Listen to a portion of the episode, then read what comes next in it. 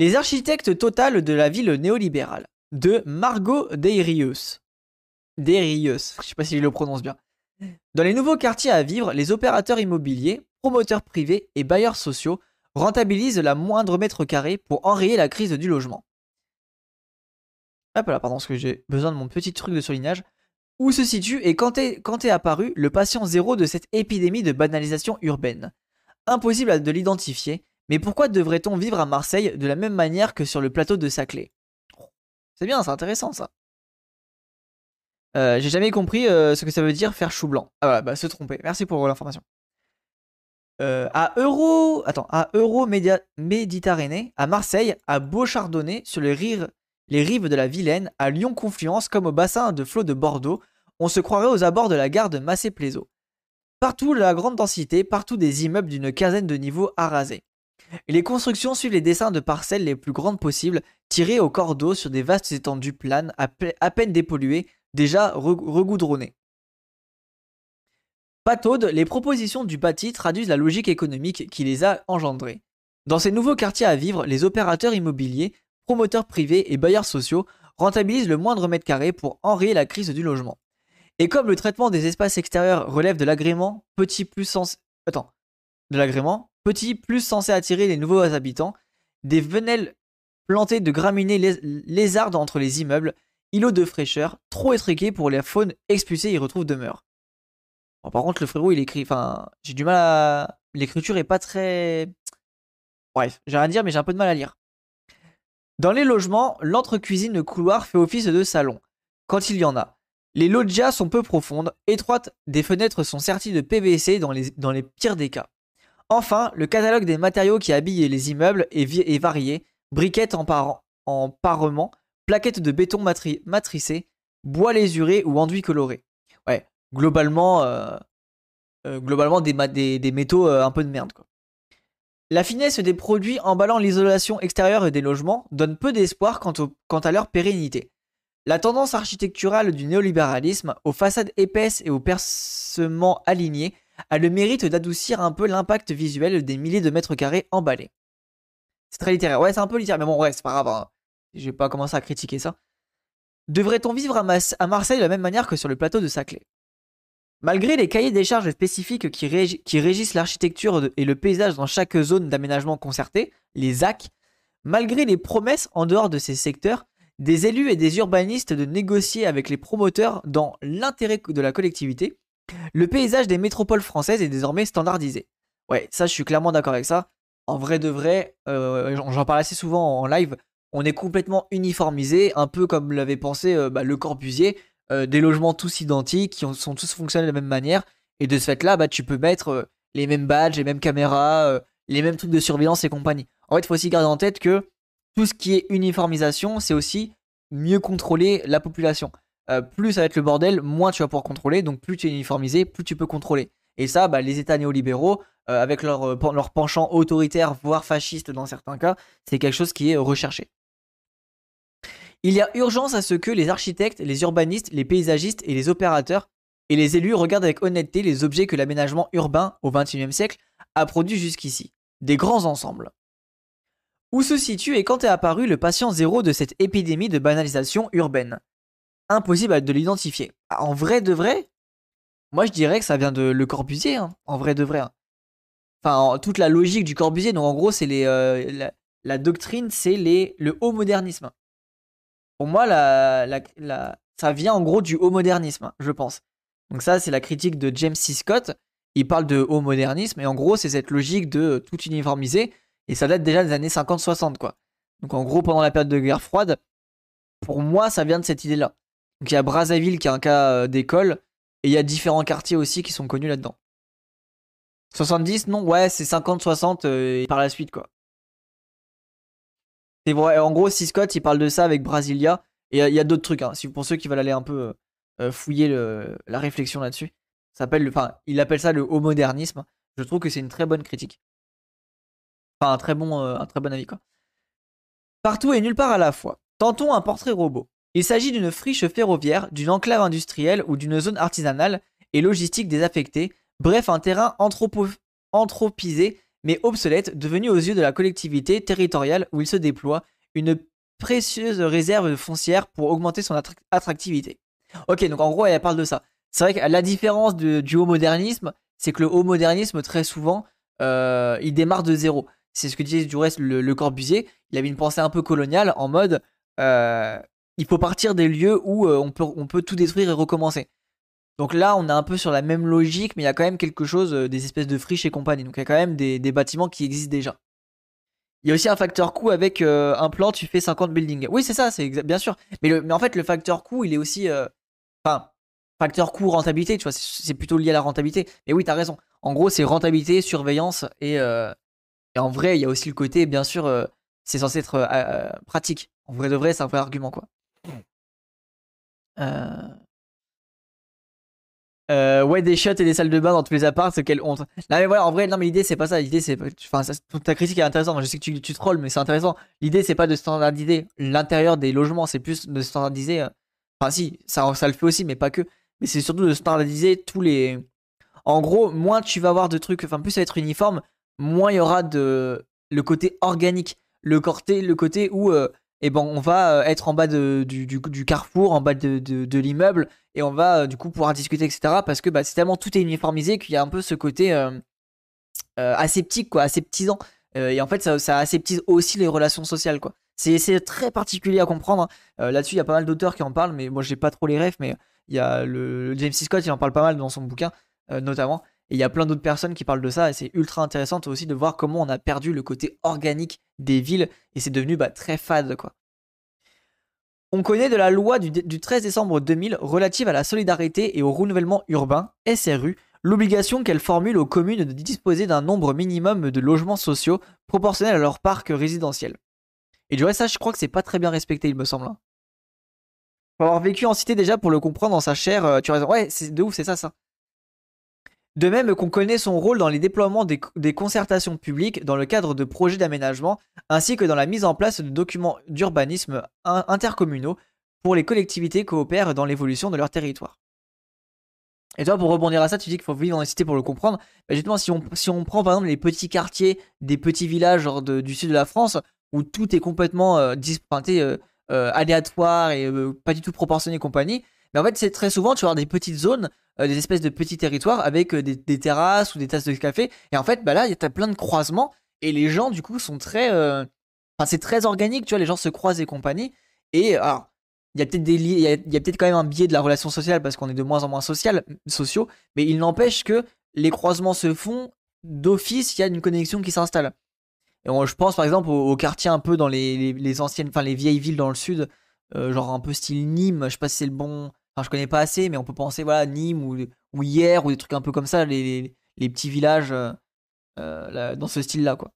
L'influence des espaces et des volumes sur le comportement social, bien sûr, exactement, de de Et c'est pour ça qu'en fait, normalement, t'es censé partir de, du village et de construire la ville autour et pas de faire un truc euh, depuis zéro, tu vois.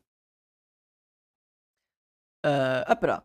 Mais comment mesurer les effets en termes d'espace urbain et architecturaux de son indispensable incitation à densifier les sols déjà urbanisés pour éviter l'étalement urbain? Il ne faut certainement pas regretter que la question du développement durable infuse l'esprit de l'urbanisme au XXIe siècle. Imaginer un nouvel équilibre entre surface urbanisée et surface naturelle et agricole doit absolument guider les projets qui façonnent l'habitabilité de la Terre. ça, je suis d'accord avec elle, même si le terme développement durable est euh, désuet, là-dessus, je suis d'accord. En incitant à bâtir euh, la ville sur, sur elle-même, l'ambition de la loi SRU était louable, elle est toujours indispensable. Ok, on est d'accord aussi. Euh, oui, les vieux quartiers, ça, les vieux quartiers, ouais. Il y a aussi un peu l'idée de propriété au loin. Euh, oui, bien sûr, bien sûr. Encore faut-il que les gens se déplacent surtout à pied. Mais justement, Flora, dans ces quartiers-là, les, les, voitures n'ont pas accès, vu que c'est des. Enfin, très peu accès, vu que c'est des petites routes. Et qu'il y a. Enfin, je veux dire, vu que tout est bien organisé, parce que bah, ça a été construit au fur et à mesure, et s'il n'y a pas eu, bien sûr, de, de, des, de, de comment dire d'abandon de, de, de, petits villages, bah justement, il y, a tout qui est, y a tout qui est disponible. Il y a une pharmacie, il y a un petit magasin, etc.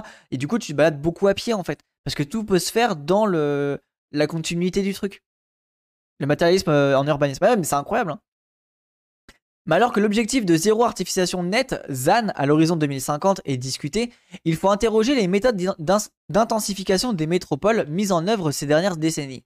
Il faut juger des réussites et des faillites des modèles d'aménagement qui ont fabriqué les conditions contemporaines de la ville dense, pour comprendre les territoires dans lesquels la vie urbaine devra désormais se fabriquer. Ah oui, je vois, tu parlais vraiment des vieilles. Oui, oui, oui je parle vraiment des, vieilles villes qui, sont en fait qui n'ont pas encore subi de. Vous savez, les, bâtiments ils datent encore des années 40 ou 30, tu vois. Euh, un peu dans ce style-là, quoi. Euh, enfin, moi je pense à ces villes-là parce que je pense que c'est le, truc le plus euh, accessible niveau pensée, tu sais, qui est le plus accessible pour, à penser et qui est le plus fonctionnel entre guillemets, tu vois, niveau organique. Parce qu'il y a vraiment. en tout cas, moi, dans, mon image, dans ma dans mes mémoires en tout cas, c'est ça que j'ai en tête quoi. Muraille impénétrable et, poussée, et poupée russe. La fabrique néolibérale de la ville, qui confie aux acteurs privés le soin de bâtir la métropole par l'accumulation de capitalistique et transformation de la densité en produits financiers, engendre des grands ensembles. Paradoxalement, elle donne naissance aux mêmes architectures totales que celles qu'ont fait naître les politiques étatiques, centralisées et dirigistes de l'après-guerre. En dehors du caractère locatif des logements pour aider les plus grands nombres, qui a laissé place au désir de faire accéder à la propriété pour émanciper, la décentralisation de l'aménagement du territoire au XXe siècle, puis sa délégation aux acteurs privés, ainsi que les préoccupations écologiques naissantes de toute la société n'y auront rien changé. Préserver les, les centres historiques sont toujours contenus par des murailles impénétrables qui les isolent de leur géographie les quartiers insulaires aux logiques urbaines de composition et de programmation propre et sans attache à leur environnement. Et oui, et ça c'est réel, voilà, ça c'est très réel. Et du coup, les centres qui restent du coup dans ce côté très organique, bah, se retrouvent complètement enfermés, euh, dissociés parce que euh, la, connexion est rompue quoi. Euh, comme le violon qui est charmant et totalement piton. Ouais, bah, par exemple, de ouf, non, ça, le violon est une image de ce que j'essaie d'expliquer, bien sûr. Le, violon, le violon, putain, le vieux lion représente ça, ouais. Ça, ça existe grâce à notre politique du patrimoine et sa conservation et que nos amis de l'étranger trouvent abusé. Mais en vrai, c'est grâce à ça que nos villes sont encore un peu de charme. Ben, ouais, moi je suis pas d'accord 100% avec ce point de vue justement parce que je trouve qu'on est, euh, est trop dans une logique euh, de, pays musée. Quelqu'un disait ça la dernière fois dans le chat et je trouve ça vraiment d'accord. On est trop dans une logique de pays musée. Moi, je pense que ça serait intéressant de, de créer justement des nouvelles formes d'habitation qui sont différentes mais le problème à l'heure actuelle, c'est que, et là où je te rejoins, c'est que dans, dans ce système-là où c'est très. Euh, bah, il y a une espèce de mode et compagnie, bah, dans ce, dans ce système-là, là où je vous rejoins, du coup, Dave, là où, là où je vous rejoins, c'est que bah, par, par logique de profit, en fait, les gens vont refaire des logements qui vont se ressembler. Et de ce fait-là, euh, les, les, plus riches, enfin les, les entrepreneurs, euh, les, les, sociétés qui font des, des, habitations, en fait, vont faire des copier-coller de, de trucs un peu architectural pas ouf au lieu de vraiment avoir un côté euh, où on essaye d'imaginer des choses euh, qui sortent de nos têtes, tu vois, enfin un peu euh, fucked up. Et moi, j'ai je trouve ça un peu dommage d'avoir des, des villes qui, qui, sont trop non plus à l'identique à l'ancienne. Je, comprends la logique, mais je pense qu'on peut faire de l'organique tout, tout en ayant des, des, nouvelles maisons, tu vois. Je pense pas que ça soit indissociable. Tiens, si tu veux, des murailles, voilà, 1 km plus 0,7 km de bâtiment à l'époque de sa construction, la plus long bâtiment d'Europe. Ah ouais 1 km là et 700 mètres. Ah ouais. Waouh, c'est badant. Après, c'est badant et en même temps, je trouve ça. Je sais pas, en fait. Je sais pas, je trouve ça badant et en même temps, je me dis que bah, dans la logique, il faut préserver du terrain, c'est peut-être pas forcément mauvais, tu vois. 14-15 étages de haut de mur. Ah ouais, non, c'est trop. Non, moi en vrai, genre, pas aussi long, tu vois, mais je trouve que des logements de genre 4 étages, qui font, euh, je sais pas, genre 100 euh, mètres, tu vois, je trouve qu'il y a une logique intéressante. Mais 15 étages, non, c'est trop. 15 étages, c'est vraiment trop. Mais tu vois, genre 3-4 étages, je trouve ça intéressant. À côté, ils ont mis le zénith et la prison. Ah oui, ok, bon, MDR. Ouah, l'enfer. Mais il y a quand même une logique intéressante à réfléchir là-dedans, quoi. Les nazis ont construit des trucs euh, comme ça aussi. Ouais, bah, sont le, le, le haut modernisme. Hein. en vrai, lisez, le, lisez la page wiki. Hein. Le, haut modernisme, justement, c'est cette logique de faire des gros bâtiments identiques pour contrôler. Donc t'inquiète pas que c'est pas étonnant que les nazis ont fait ça. Hein. Mettre tout le monde dans des boîtes, euh, c'est toute la logique, euh, la logique nazie. Hein. Dans l'espace public des grandes villes, le cloisonnement et la privatisation de certains espaces sont de plus en plus répandus, avec l'installation de grilles, clôtures, euh, sas et portails, là où le passage était libre il y a encore 10 ou 15 ans. Oui, c'est ça, Digebor. Et c'est pour ça que je pense qu'on peut faire en fait des, villages ou des villes organiques, même avec des nouveaux logements. Le problème, c'est les, techniques de contrôle, quoi. Les techniques de contrôle bah, cloisonnent l'espace de la ville et du coup euh, enferment la ville dans, quelque chose qui est pas qui est hors organique, quoi, qui n'est plus organique. C'est grave intéressant, je trouve ça trop cool. En vrai, mais c'est vrai que la, discussion autour de l'architecture, c'est trop trop intéressant. Alors pareil, moi j'y connais rien, je découvre avec vous en, stream, mais euh, je trouve ça trop cool et il y a pas mal d'auteurs qui parlent de ça, donc euh, j'ai bien hâte de lire tout ça. Ces objets perçus comme la solution juste et souhaitable aux enjeux socio-économiques de la France et des Trente Glorieuses semblent apparaître aux yeux de celles et de ceux qui les déploient aujourd'hui, les réponses adaptées à la vie urbaine qu'un 21e siècle qui se réchauffe et dont les espaces habitables rétrécissent. Voilà. Et en vrai de vrai, les gens, ben moi ça je suis un peu d'accord. Je pense que la logique du pavillon avec le petit jardin, à, mes yeux, hein, je peux me tromper, et moi, j'ai l'impression que le pavillon petit jardin n'est plus possible. Donc, du coup, le côté d'avoir des gros bâtiments qui regroupent pas mal de trucs, pour moi, c'est quelque chose qu'il va falloir tendre. Mais après, tu peux faire des gros blocs avec, dans les bâtiments, bah, un espèce de. enfin, comment dire, des espaces publics hyper ouverts, tu vois. Genre, moi, tu fais un espèce de bâtiment, là, comme on vient de voir l'image, euh, coupé en deux de 100 mètres, mais au milieu du bâtiment. En fait, au lieu de le faire sur 100 mètres, tu fais genre 3-4 euh, bâtiments, tu colles comme ça, et en fait, au milieu des bâtiments, bah, tu fais des énormes espaces publics, tu vois. Euh, enfin, des, gros espaces où les gens peuvent bah, partager des choses, tu vois. Et dedans, je sais pas, tu fais genre des salles de sport, tu fais des trucs à la con, tu vois, mais ouverts, en fait, très ouverts. Comme ça, bah, les gens circulent. Et oui, t'as un gros logement qui regroupe beaucoup de monde, mais il y a quand même un truc qui est vivant et qui fait que tu peux bah, faire des relations sociales. Et en fait, essayer de récupérer le côté organique qui, n'existe plus vraiment, mais essayer de le reconstruire dans des logiques comme ça. Parce qu'il y a quand même cette contrainte de se dire qu'on va manquer d'espace. Encore une fois, j'y connais rien, donc peut-être que je me trompe et c'est possible, mais euh, en tout cas, moi ça m'intéresse. The Line en Arabie Saoudite. Ouais, mais. En vrai, oui, mais pas dans cette. Pas aussi. Voilà, pas aussi fou, tu vois. Mais oui, en vrai, en mode. Et vous savez que dans, à Lyon, à Lyon, il y a un, j'ai failli aménager là-dedans et c'est, putain, je le voulais trop cet appart-là, c'était trop cool.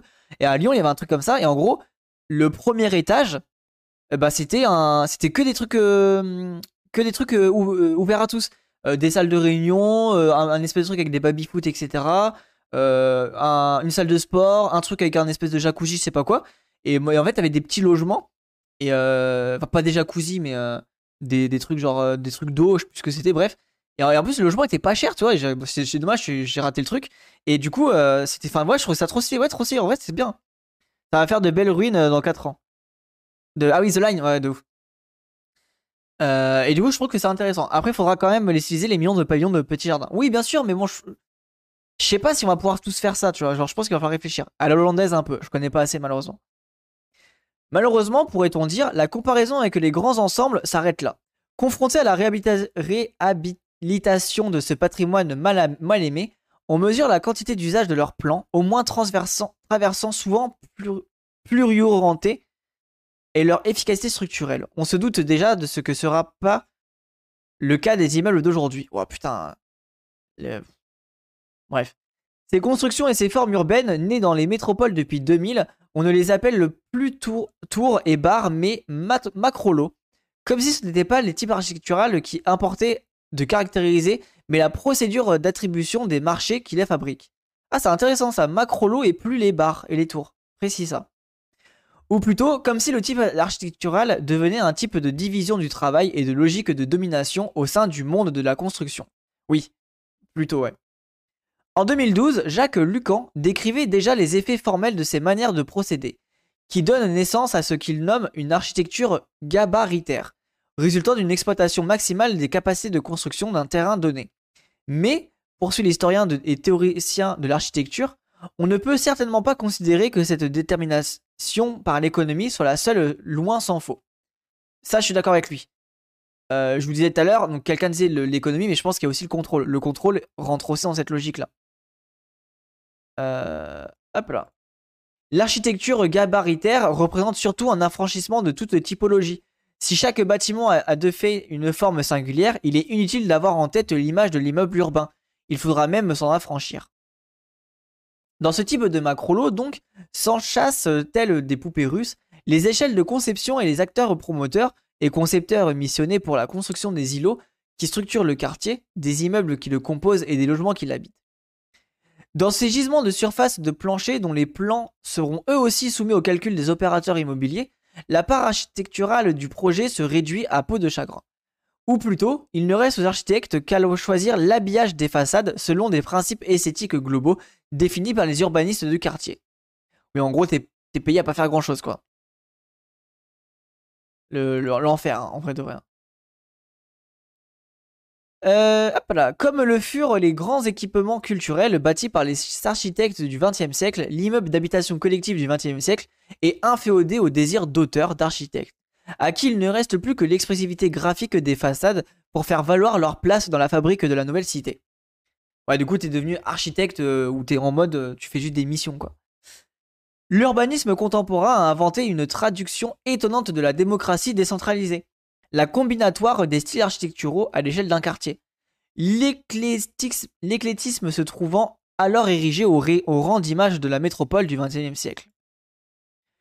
Ce n'est que décor car, ni les façades ni les plans des logements ne cachent vraiment la logique mathématique, économique, qui définit le volume sur lequel, euh, sur et dans lequel il se déploie. Miné par ces conditions d'avènement, l'architecture des nouveaux quartiers métropolitains est réduite à quelques principes esthétiques qui mime de valoriser la variété des expériences habitantes, mais qui fabrique en réalité des systèmes parfaitement uniformes et excluants. On est d'accord là-dedans, voilà. Uniforme, excluant, et en fait, très souvent, les, tours, c'est mis en dehors en périphérie, et du coup, euh, en fait, il y a un truc qui est aussi intéressant. À Amiens, c'est ce qui s'est passé. En gros, à Amiens, ils ont mis les tours en, périphérie, et comme partout ailleurs, hein, bien sûr, mais moi, ça m'avait marqué. Et est-ce que c'est un mec du quartier qui m'avait expliqué Et en gros, en fait, ils ont fait en sorte que dans le Amiens Nord, donc la, zone qui est euh, euh, du coup, euh, MDR issu de l'immigration, bref. Voilà, en gros c'est vu, vu comme le quartier malfamé, c'est une grosse euh, zone avec issu de l'immigration et toutes les populations pauvres qui vivent là-bas. Et du coup, c'est un quartier qui qui enfin, dont les, Aminois justement disent ah, ça craint et compagnie. Bref, le, rapport de classe, le rapport de race et le rapport de, de, de comment dire, de à l'immigration. Et le, le, problème du coup, c'est que ces quartiers-là, en fait, ils ont été, ils se sont retrouvés complètement mis à l'extérieur de la ville derrière la gare, c'est ouais, c'est vraiment plus loin, mais c'est ça. En gros, c'est derrière la gare, tu passes euh, le tu passes euh, le tu passes le, parc là, le parc Saint-Pierre. Et en gros, à partir de là, tu arrives vers Amiens Nord. Et en fait, cette zone-là, en gros, elle a été faite en sorte pour que, euh, du coup, c'est plein de bâtiments, de, gros bâtiments. Et en fait, tout a été fait en place, mis en place pour que tous les magasins soient disponibles là-bas. Et en fait, en gros, tout au bout d'Amiens Nord, donc vraiment à l'autre bout, tu as une zone industrie, une zone euh, commerciale, une zone commerciale. Euh, la fameuse ghettoisation des Exactement. en fait, t'as une, une énorme zone commerciale avec tout ce qui est mis à disposition pour faire en sorte que les, les gens d'Amiens Nord ne se retrouvent pas dans le centre-ville. Et c'est aberrant. Et en fait, moi, c'est un, pote à moi qui était d'Amiens Nord qui m'avait expliqué ça et ça m'avait marqué de fou. Et j'étais en mode putain, mais c'est ouais, c'est ouf quoi. Et en gros, ils ont tout. Tout est à Amiens Nord. Comme ça, ils ont pas besoin d'aller euh, dans les quartiers, dans les quartiers du, du centre. Alors, est-ce que c'est pensé comme tel? J'en ai aucune idée, mais en tout cas, bah, le, mec qui y vivait m'a dit, euh, moi je le ressens comme tel, quoi. On se retrouve avec ça, ma mère bossait dans le quartier dont j'ai monté, euh, montré l'image, ça a coupé... Ah, t'as bossé là Ah oui, incroyable euh, À s'occuper des femmes qui n'étaient pas sorties du quartier depuis genre 5, 10, 15 ans. Dans ce genre de quartier, tu n'as aucun brassage de classe sociale, voire d'origine ethnique et de population. Exactement, Arwich. Et moi, ça, ça m'avait marqué. Et en gros, bah, mon pote, il me disait, en gros, bah, ouais, tu te retrouves avec toute la, toute la population issue de l'immigration. Et de ce fait-là, bah, t'as des quartiers, clairement, de, enfin, carrément de, presque de, pays, tu vois. C'est une forme de euh, relégation au sein du même territoire Ah, mais c'est un, enfer. Et moi, ça m'a vraiment énormément marqué. Et en gros, c'est vraiment pour éviter que les, bah, gens du quartier nord euh, viennent en centre-ville, quoi. Souvent, surtout, ce sont des grandes zones commerciales très moches et qui rajoutent ce mal-être. Oui, c'est ça. Zone commerciale. Et en fait, ce qui est ouf avec Amiens Nord, c'est que t'as la zone commerciale et pas très loin, t'as aussi la zone industrielle. Donc, du coup, t'as aussi toutes les odeurs, euh, toutes les pollutions qui sont vraiment à, à deux pas, enfin deux pas, j'exagère, mais genre à, à 5 km, tu vois. En vrai, je sais pas si je peux vous le montrer, attendez. Mais bon, je pense que vous connaissez de toute façon, mais euh, je sais pas si je peux essayer de vous le montrer. Si je fais Amiens Nord. Hop là. Vous voyez, en gros là, en gros là, t'as Amiens Nord. Voilà, bah, c'est clairement ça. En gros là, t'as le centre-ville. Là, t'as le quartier, on va dire Amiens Sud, qui est très euh, bobo bourgeois, tu vois, bobo bourgeois, euh, les, les, petits pavillons et compagnie. Donc tu as toute cette zone-là. Et en fait, là, tu as le parc Saint-Pierre. Et là, tu, tu traverses la, zone. Et en fait, ici, donc là, tu es sur Amiens Nord. On va essayer de vous montrer comme ça. Là, t'es sur un mien nord. Et là, t'as vraiment, voilà, donc pigeonnier, etc. Et là, t'as vraiment toute la zone. Et juste derrière, t'as la zone commerciale. Et un peu plus loin, donc dans la zone, euh, je sais plus où. Euh, mais quelque, part dans la zone, t'as vraiment le, tout le côté euh, truc industriel. Je sais plus trop où c'est. Mais bref, et en fait, pas très loin, t'as le côté industriel, tu vois. Et comme ça, du coup, tout est relégué là-bas et les gens n'ont pas besoin de. en gros, ouais, ici, t'as le côté industriel, ici, ici et ici. Et là, là c'est vraiment le côté petit truc culturel, etc. Et c'est ultra précis. Et du coup, ce qui sépare, en fait, là, t'as la, grosse séparation. En gros, c'est le quartier Parc Saint-Pierre, quoi. Le, Parc Saint-Pierre, là, c'est la grosse délimitation qui, délimite euh, bah, les quartiers des plus pauvres et les quartiers des, euh, des personnes, euh, entre guillemets, bien vues, quoi. là, le DR, c'était pour les gens du quartier, selon les, politiques de Nancy, tu restes au quartier de la, crèche jusqu'à la prison. trop malin, c'est politique. c'est ouf. Hein. À gauche, comment ça à gauche? Euh, Est-ce qu'à Amiens, la plus grosse échelle, euh, genre Marseille, c'est vraiment une ville dans la ville, euh, vraiment ghetto? La plus grosse échelle, genre Marseille, c'est vraiment une ville dans la ville, genre ghetto Je sais, je pourrais pas te dire. Mais en vrai, je m'en rendrais pas compte. En vrai, je sais pas, je pourrais pas te dire pour le coup. Je m'en rends pas assez compte. Puis ça fait longtemps que je suis pas allé à Amiens, donc je sais pas comment ça a évolué. Gamin, le RER qui allait à la Paname de ma Tessie finissait bientôt, histoire que tu puisses pas monter. Ah putain, c'est ouf. Hein. Euh, bref, du coup, on, va, finir ça parce que là, j'ai envie d'aller me coucher et commence à se faire tard. Euh, que, sont donc les, que sont donc les AC si ce n'est une architecture totale, un système fermé, n'offrant pas d'autre choix pour habiter que celui mis en œuvre, refusant d'intégrer celles et ceux qui ne répondraient pas aux règles fixées au préalable dans le plan masse et les prescriptions architecturales qui projetaient l'avenir du futur quartier. Architecture, totale et déterministe. C'est sans aucun doute ici, lorsque de telles idées s'expriment avec le ton aimable du libéralisme humanitaire, que l'on peut discerner les relents d'un utopisme unitaire. Écrivait en 1978 le critique architecture Colin Rowe et l'architecte Fred Coiter à propos de la ville moderniste de College City. Oh, c'est intéressant ça, je connais pas. Les, quartiers nord sont euh, sur une carte à Marseille, on dirait que c'est une ville dans une ville. Il y a plein d'habitants qui sont jamais allés hors de leur quartier, c'est ouf. Ah ouais, non, non, en vrai, bah, alors c'est un peu différent, Flora. Je pense qu'à Nord, ça peut se faire comme ça pour quelques, quelques personnes. Mais en vrai de vrai, les jeunes, en fait, bah, ils prennent le bus et ils vont quand même euh, au quartier. Parce que tu vois, Marseille, je pense qu'il y a des. Enfin, c'est vraiment loin.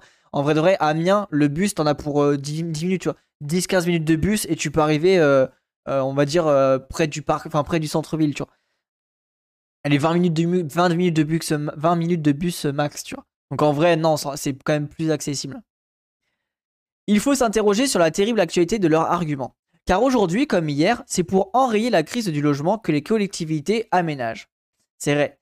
Quel regroupement plus, euh, puis des euh. Quel regroupement?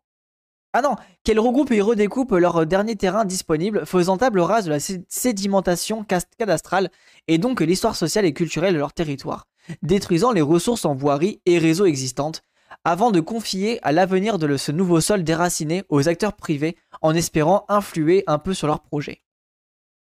Interroger les espaces urbains et architecturaux nés des politiques d'aménagement contemporains passe aussi par la mise en débat des effets du remembrement qui est, qui est préside, par la mise en débat du désir de la collectivité de maîtriser le foncier par le biais de ses représentants aménageurs, stratège devenu indispensable pour faire dialoguer intérêt économique privé et intérêt d'habitabilité publique.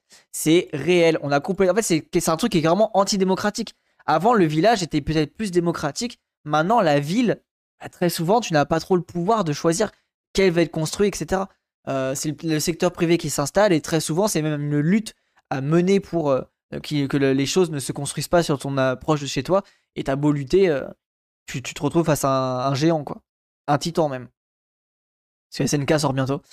La reprise d'un terrain dévalorisé au nom de l'intérêt collectif, puis sa rente à des promoteurs privés, n'inaugure-t-elle pas, d'une certaine manière, l'enchaînement d'actions qui fabriquent in fine l'architecture gabaritaire? À Manhattan, le déroulement de la grille régulière détruisait la topographie locale tout en illustrant le savoir-faire du promoteur immobilier. Écrivait encore Rowe Cotter. Ça, c'est trop intéressant. L'architecture, c'est vraiment un sujet qui me passionne. Hein. Alors j'y connais rien, mais en tout cas la théorie. Les bâtiments, je m'en fous, mais la théorie, euh, incroyable. Attribuer la faillite des nouveaux les bâtiments en mode, euh, moi voir des bâtiments, je m'en fiche, tu vois. Attribuer la faillite des nouveaux quartiers métropolitains aux procédures qui les font naître serait trop simple.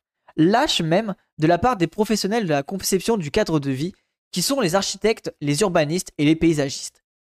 Elles et ils ne sont pas juristes et n'ont pas prise sur les positions politiques de leurs commanditaires. Ils doivent faire avec, mais ils doivent s'en contenter. Les formes de la ville et du bâti, en tant que fait social, naissent de la rencontre des humains et de leur organisation, des procédures, des conflits d'intérêts et des représentations symboliques qui les brassent. Finalement, que disent de nous et de notre rapport au monde les ZAC, vaste enclave dans le paysage de la densité à l'intérieur desquelles les règles du jeu urbain et architectural diffèrent du droit commun? Eh oui, en vrai, c'est réel. Hein. C'est intéressant de voir comment c'est devenu antidémocratique, quoi. L'urbanisme plutôt. Ouais, en vrai, c'est ça, t'as raison. C'est plutôt l'urbanisme qui, m'intéresse, t'as raison. Vrai, l'architecture, je connais pas grand chose.